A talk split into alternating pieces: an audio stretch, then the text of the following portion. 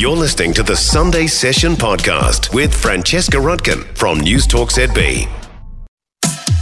Books with Whitcalls for the best selection of great reads. Joining me now is Joan McKenzie. Good morning. Hello. What have you got for us this week? I've got a new Paullina Simons, and a lot of your listeners will remember fondly, as I do, the Bronze Horseman trilogy, which was such a wonderful series back in the day. She's written quite a lot of books since, and having loved the Bronze Horseman, I would be one of the first to say that, frankly, I think her last few books have been pretty awful. Certainly not of the standard that we yeah, expect yeah. from Paullina Simons. I, I personally was very disappointed in them, but I'm pleased to say that she's changed publisher, and sometimes that gives an author a whole new lease of life, dealing with new editors and new way of looking at things. And this really is right back to what she does best. So it's the story of a young woman called Isabel, who is a refugee from Ukraine. This is in the nineteen thirties, at the time when Stalin was busy collectivising the farms and caused the Great Famine, and a lot of people were trying to leave.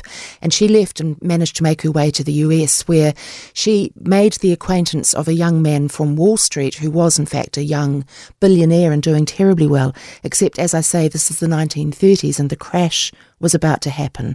So he gives her a place in his house. She moves in with his family and starts to make her way in America, just at the time when the rug is being completely pulled out from under his feet and his family's feet. And together they have to kind of figure out how they're going to manage the future. And it's quite moving, actually. There is there's a kind of a little bit of a twist in the end when you realise that that the the linear progress of the novel that you thought was happening suddenly gets pulled away, and right at the end you figure out why. It's really good. Uh, Light at the Lavelle, have I said that correctly? Light at Lavelle. Light at Lavelle is the name of that Paullina Simons book. And Dolly Parton has a book out, and this is absolutely stunning. You've you've you've brought it in, and I think this is going to be such a hit for Dolly Parton fans at Christmas. It is beautiful. It's called Behind the Seams. My Life in Rhinestones, mm. yes. Uh, a few years ago, there was a book by Dolly called Storyteller, which was the story of her life. And I know that there's a large number of fans out there, because we simply couldn't get enough stock. It was incredibly popular. This one is slightly more niche, but you've just seen a copy of it. If you think about the heft of it in your hand, for anybody that you know who's a Dolly fan, this would be the ultimate gift. It's absolutely quite extraordinary. So she was one of twelve children born to a woman by the time she was thirty-five, her mother. Can you imagine? And her and her father was a sharecropper. I can hardly handle two. And her father was a sharecropper who could neither read nor write, but she credits him with all of her business acumen and says that he was a very, very smart man, which he undoubtedly was. So she's known from a very young age exactly how she wanted her life to look and how she wanted it to be, and she had a very strong sense of style, and her poor overworked mother apparently very willingly and helpfully started to create clothing for her in the style that she wanted. But of course they had absolutely no money, so some of it was coming from old flour sacks and wheat bags, which was the case for that famous um, outfit of hers and the song The Coat of Many Colours, which features in this book. So what she's done is, over the course of her career, she's kept every single piece of clothing, jewellery, the wigs, any accessories that she had, and she's meticulously archived them, with an army of people helping her, of course.